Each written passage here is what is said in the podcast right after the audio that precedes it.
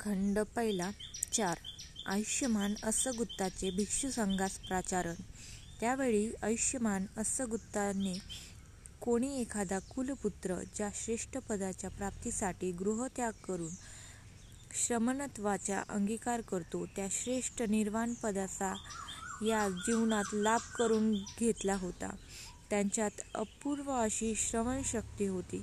त्या श्रवणशक्तीच्या सामर्थ्यावर त्याने मिलिंद राजाचे उद्गार ऐकले आणि युगंधर पर्वताच्या पठारावर आपल्या भिक्षू संघाची सभा बोलावली आणि भिक्षू संघास उद्देशून त्यांनी विचारणा केली, हे आऊस मिलिंद राजाची चर्चा करून त्यांच्या शंकाचे निवारण करेल असा कोणी एखादा समर्थ भिक्षू आपणास माहीत आहे काय? असे विचारल्यानंतर ते सर्व कोटीशत अर्हत गप्प बसूनच राहिले.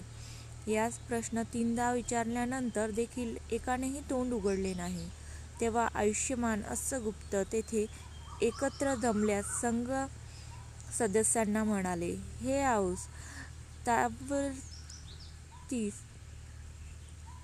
भवनामध्ये विजयन राजवाड्याच्या पूर्वेस केतुमती नावाचा प्रसादवाडा आहे. तेथे महासेन नामक एक देवपुत्र राहतो. तो मिलिंद राजाची चर्चा करून त्यांच्या संकटाचे निवारण करण्यास समर्थ आहे.